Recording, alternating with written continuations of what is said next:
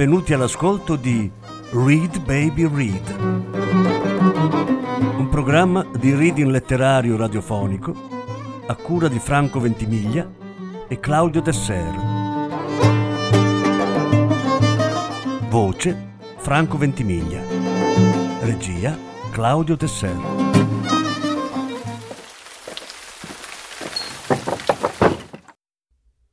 Marguerite Duras L'amante. Lettura in nove parti. Settima parte. Una volta ci siamo rivisti. Mi ha parlato di nostro fratello morto. Ha detto che orrore quella morte, che cosa atroce. Il nostro fratellino, il nostro piccolo Paolo. Rimane un'immagine di noi come fratelli.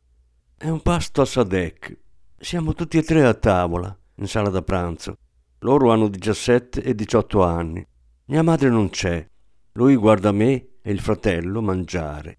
Poi appoggia la forchetta e guarda soltanto il fratello. Lo guarda a lungo e poi a un tratto, calmissimo, gli dice una cosa terribile riguardo al cibo. Gli dice di stare attento a non mangiare troppo. Il fratello non risponde. Lui insiste. Gli ricorda che i pezzi di carne più grossi sono per lui, che non se ne dimentichi. Altrimenti dice... Chiedo, perché per te? Dice, perché è così. Dico, vorrei che tu morissi. Non riesco più a mangiare, il fratellino neppure. Lui aspetta che il fratello minore osi dire una parola, una sola parola, pronto già a spaccargli a pugni la faccia. Il fratello minore non dice niente, è pallidissimo, con un inizio di pianto tra le ciglia. Muore in un giorno tetro, credo fosse in primavera, in aprile. Mi chiamano al telefono. Mi dicono solo che è stato trovato morto per terra nella sua camera. Ma la morte per lui era arrivata in anticipo, molto prima che la sua storia finisse.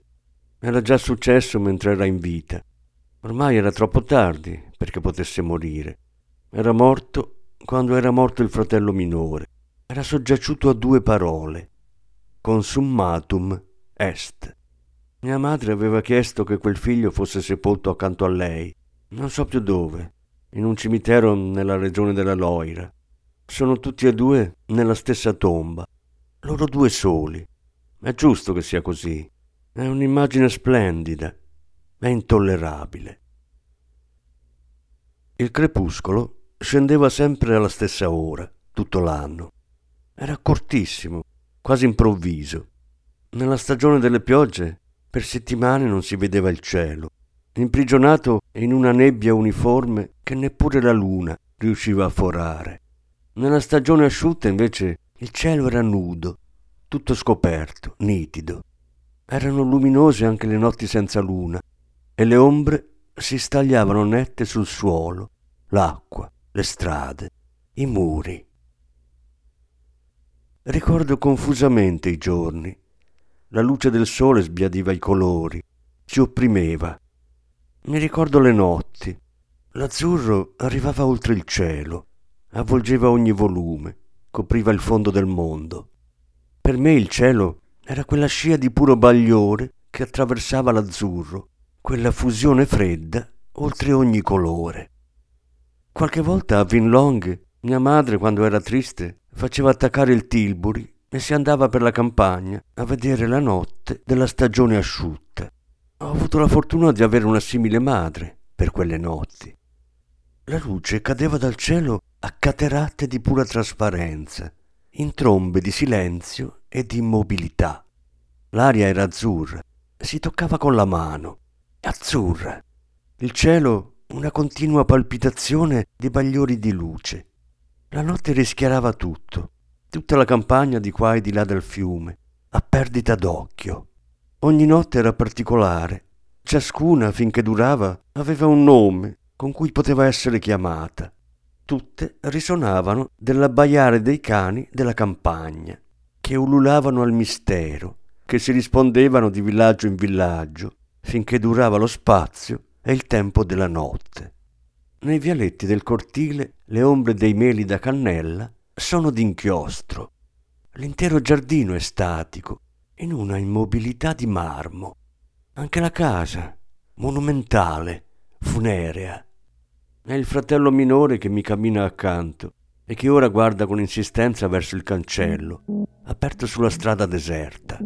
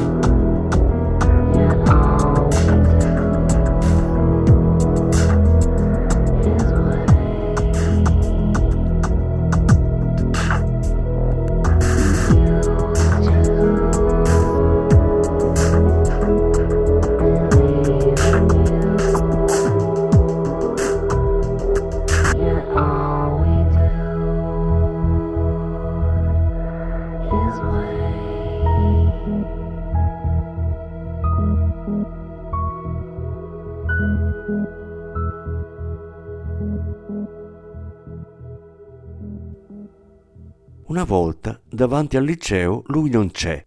L'autista è solo nella macchina nera. Mi dice che il padrone è tornato a Sadek dal padre malato e gli ha ordinato di rimanere a Saigon per portarmi al liceo e riaccompagnarmi al pensionato. Il padrone è tornato dopo qualche giorno. È di nuovo seduto dietro, nell'auto nera, il viso girato per evitare gli sguardi, sempre con la paura. Ci siamo baciati, senza una parola, baciati lì, dimenticando di trovarci davanti al liceo. Piangeva. Il padre sarebbe vissuto ancora. La sua ultima speranza svaniva. Glielo aveva chiesto, lo aveva supplicato di permettergli di tenermi ancora con sé, stretta a sé. Gli aveva detto che doveva capire, che era impossibile che non avesse vissuto almeno una volta una simile passione nella sua lunga vita. Lo aveva scongiurato di lasciar vivere anche lui una volta quella passione, quella follia, quell'amore smisurato per la bambina bianca. Gli aveva chiesto di lasciargliela amare ancora prima di rimandarla in Francia, di lasciargliela ancora, forse un anno, perché gli era impossibile dimenticare così presto quell'amore.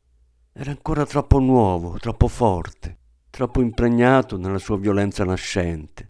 Era ancora troppo atroce separarsi dal corpo della bambina bianca, tanto più che una cosa simile non si sarebbe ripetuta. Questo il padre lo sapeva bene. Il padre gli aveva risposto che avrebbe preferito vederlo morto. Ci siamo immersi insieme nell'acqua fresca degli orci. Ci siamo baciati, abbiamo pianto, ed è stato da morirne, ma questa volta di un piacere inconsolabile. E poi gliel'ho detto, gli ho detto di non disperarsi. Gli ho ricordato quello che lui aveva detto, che me ne sarei sempre andata da qualunque posto, che sarebbe stato più forte di me. Mi ha detto che ormai non gli importava più, che tutto era superato allora gli ho detto che ero del parere di suo padre, che mi rifiutavo di rimanere con lui. Non gli ho spiegato perché. Un lungo viale di Vinlong che finisce sul Mekong. Un viale sempre deserto di sera. Quella sera, come spesso accade, va via la luce. Comincia tutto da qui. Appena arrivo nel viale, appena il cancello si è richiuso alle mie spalle, va via la luce. Corro, Corro perché ho paura del buio. Corro sempre più svelta. E all'improvviso mi sembra di sentire dei passi dietro di me. Sono sicura che qualcuno mi corre dietro. Continuando a correre mi volto e vedo. È una donna altissima, magra come la morte, che ride e corre, ha i piedi nudi e mi insegue per acchiapparmi. La riconosco. È la pazza del posto, la pazza di Vinlong. Sento la sua voce per la prima volta Parla di notte, di giorno dorme, spesso proprio qui, in questo viale, davanti al giardino. Corre, gridando in una lingua sconosciuta. Non posso neppure invocare aiuto per la paura. Devo avere otto anni. Sento la sua risata stridula e le sue grida di gioia. Certo si diverte a spaventarmi, ma sono in preda a una paura totale. Dire che mi paralizza la mente e mi toglie ogni forza è dire poco. Ricordo una certezza avvertita da tutto il mio essere. Se solo mi sfiorerà con la mano, cadrò a mia volta in uno stato ben peggiore della morte, nella follia. Raggiungo il giardino dei vicini, la casa, salgo la gradinata, cado nell'ingresso. Per molti giorni non riesco a raccontare cosa mi è successo.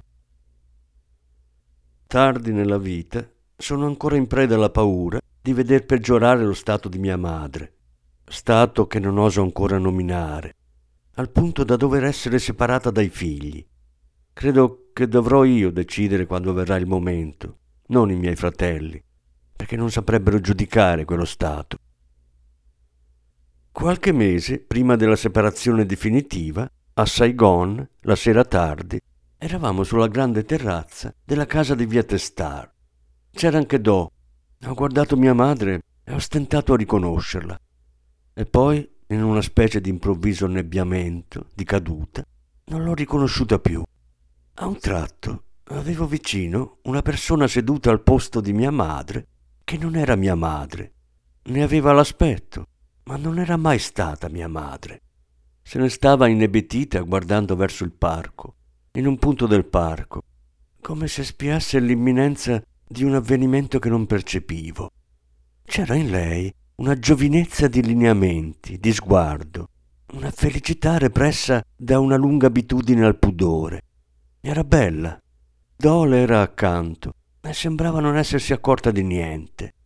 Non ero spaventata dal suo volto, dalla sua aria felice, ma dal vederla seduta proprio dove stava seduta mia madre quando era avvenuta la sostituzione, dal sapere che al suo posto c'era ancora lei, ma che la sua insostituibile identità era sparita e io non potevo fare in modo che tornasse, che cominciasse a tornare. Niente sembrava più abitare quell'immagine. Sono diventata pazza in piena lucidità. Il tempo di gridare. Ho gridato, un grido debole, un'invocazione di aiuto per rompere il gelo in cui era imprigionata mortalmente tutta la scena. Mia madre si è voltata. Ho popolato tutta la città di quella mendicante del viale. Tutte le mendicanti delle città, delle risaie, quelle delle piste che costeggiavano il Siam, quelle delle rive del Mekong, erano colei che mi aveva fatto paura. È arrivata da ogni parte, è sempre arrivata a Calcutta, da qualunque parte sia venuta. Ha sempre dormito all'ombra dei meli da cannella nel cortile della ricreazione. Sempre le era vicina mia madre e le curava il piede roso dai vermi, coperto di mosche. Accanto a lei la ragazzetta della storia, la porta con sé da duemila chilometri, non vuole più portarla, vuole lasciarla, darla a qualcuno. Non più figli, niente figli, tutti morti o gettati via, sono un mucchio alla fine della vita. Colei che dorme sotto i meli da cannella non è ancora morta, sarà quella che vivrà più a lungo. Morirà in casa sua, vestita di trine, e ci sarà qualcuno a piangere la sua morte. Sulla sponda delle risaie intorno alla pista, lei grida e ride a gola spiegata. Ha una risata d'oro, da risvegliare i morti, da risvegliare chiunque ascolti ridere i bambini. Rimane per giorni e giorni davanti al bungalow, dove abitano i bianchi che, lei lo sa, danno da mangiare ai mendicanti. Poi una volta ecco che si sveglia all'alba e si mette in cammino. Un giorno va via, chissà perché, taglia verso la montagna, attraversa la foresta e segue i sentieri lungo le creste della catena del Siam. Forse a sospingerla è quel cielo giallo e verde dall'altra parte della pianura. Comincia a scendere verso il mare, verso la fine. Scende con il suo lungo passo ossuto i pendii della foresta, attraversa le foreste pestilenziali, le regioni torride dove non arriva il vento salubre del mare, dove c'è il brusio stagnante delle zanzare, i bambini morti, la pioggia ogni giorno. E poi ecco le braccia del delta. Sono di melma nera, le più grandi del mondo, sono verso Cittagong. Lei ha lasciato le piste, le foreste, le vie del tè, i soli rossi. Percorre lo spazio del delta che le si apre davanti. Prende la direzione in cui gira il mondo, la direzione sempre lontana, avviluppante dell'est. Un giorno si trova di fronte il mare. Grida, ride con il suo miracoloso gorgoglio di uccello per quella sua risata i pescatori la lasciano salire sulla giunca e attraversare con loro il golfo del Bengala. Poi si comincia a vederla vicino alle discariche pubbliche nella periferia di Calcutta. Poi sparisce e poi si rivede ancora dietro l'ambasciata francese di quella città. Dorme in un parco, sazia di un alimento infinito. Ci passa la notte, poi scende nel Gange al sorgere del sole. Allegra e beffarda sempre, rimane nel parco dove mangia e dorme. C'è calma la notte nel parco di Oleandri. Un giorno passo di lì, ho 17 anni, quello è il quartiere inglese, ci sono i parchi delle ambasciate. Siamo nel periodo del monsone, i campi da tennis sono deserti.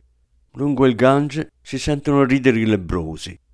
Facciamo scalo a Calcutta per un guasto al piroscafo di linea. Passiamo il tempo visitando la città. Ripartiamo la sera del giorno dopo. 15 anni e mezzo. Certe cose si sanno presto Sadek. Basta vedere come si veste per capire che è disonorata. La madre è un'insensata, Non è quello il modo di allevare una bambina. Povera figliola. Quel cappello, vi dico, non è innocente. Neppure quel rossetto. Significa qualcosa. È per attirare gli sguardi, il denaro. I fratelli dei mascalzoni. Dicono che è un cinese, il figlio del miliardario, quello che ha la villa sul Mekong, con la ceramica azzurra. Persino lui, invece di sentirsi onorato, non la vuole per suo figlio. Non vuole questa bianca che appartiene a una famiglia di mascalzoni. La chiamavano la signora. Veniva da Savannah Cat. Suo marito era stato nominato a Vinlong, ma a Vinlong per un anno nessuno l'aveva vista. Per via di quel ragazzo, vice amministratore a Savannah Cat. Non potevano più amarsi. Lui allora si è ucciso con un colpo di rivoltella. La notizia era arrivata fino alla nuova sede di Vinlong. Il giorno della sua partenza da Savannakhet per Vinlong, una pallottola nel cuore, nella grande piazza, in pieno sole. A causa delle bambine e del suo marito nominato a Vinlong, lei mi aveva detto che tutto doveva finire. Accade ogni sera nel quartiere malfamato di Cholon. Ogni sera quella piccola viziosa va a farsi accarezzare da uno sporco cinese milionario. Frequenta anche il liceo delle ragazze bianche, ragazze sportive che imparano il crawl nella piscina del club sportivo. Un giorno riceveranno l'ordine di non parlare più con la figlia della maestra di Sadek. Durante la ricreazione lei guarda verso la strada, sola, appoggiata a un pilastro del cortile. Di tutto questo non dice niente a sua madre continua ad andare a scuola nella limousine nera del cinese di Cholon. Le ragazze la guardano partire. Non ci saranno eccezioni. Nessuna di loro le rivolgerà più la parola. Questo isolamento evoca il puro ricordo della signora di Vinlong. Aveva a quel tempo appena compiuto 38 anni e la bambina 10 e poi adesso, mentre ricorda, 16. La signora è sulla terrazza della sua camera, guarda i viali lungo il Mekong. La vedo quando torno dal catechismo con mio fratello. La camera è al centro del grande palazzo, circondato da terrazze coperte. Il palazzo è al centro del parco di oleandri e palme. La stessa differenza separa la signora e la ragazza con il cappello dall'altra gente del posto. Entrambe guardano i viali del lungo fiume, entrambe sono isolate, soli come regine. Il loro errore è davanti agli occhi di tutti. Entrambe sono votate al discredito per la natura del corpo che hanno, accarezzato dagli amanti, baciato dalle loro bocche, abbandonato all'infamia di un piacere che fa morire, si dice, morire di quella morte misteriosa che colpisce gli amanti senza amore. Di questo si tratta, di questo umore di morte. Emana da loro, dalle loro camere questa morte, così forte che ne sono al corrente tutti, la città, le località sperdute, i capoluoghi, i ricevimenti, i balli languenti delle amministrazioni generali. La signora ha appunto ricominciato a dare ricevimenti ufficiali. Crede che tutto sia tornato a posto, che il ragazzo di Savannakhet sia ormai dimenticato. La signora, come suo dovere, ha dunque ricominciato a organizzare serate perché la gente possa incontrarsi, almeno di tanto in tanto, e di tanto in tanto uscire dalla spaventosa solitudine in cui si trovano le località della savana, sperdute negli estesi quadrilateri del riso, della paura, della follia, della febbre, della dimenticanza. Nel pomeriggio, all'uscita della scuola, la stessa limousine nera, lo stesso cappello insolente e infantile, le stesse scarpe dorate. Ancora una volta lei va a farsi scoprire il corpo dal miliardario cinese. Lui la laverà sotto la doccia, a lungo, come ogni sera faceva da sua madre, con l'orcio di acqua fresca lasciato apposta per questo, e poi la porterà bagnata sul letto, accenderà il ventilatore e la bacerà sempre di più, dappertutto. Lei dirà ancora e ancora e poi tornerà al pensionato e non ci sarà più nessuno per punirla, picchiarla, sfigurarla, insultarla. si era ucciso alla fine della notte nella grande piazza scintillante di luci. Lei ballava. All'alba la luce del giorno aveva schivato quel corpo. Poi, con il passare del tempo, il sole ne aveva mostrato la forma. Nessuno aveva osato avvicinarsi. Ci penserà la polizia. A mezzogiorno, quando arriveranno le scialuppe con i viaggiatori, non ci sarà più nulla. La piazza sarà sgombra.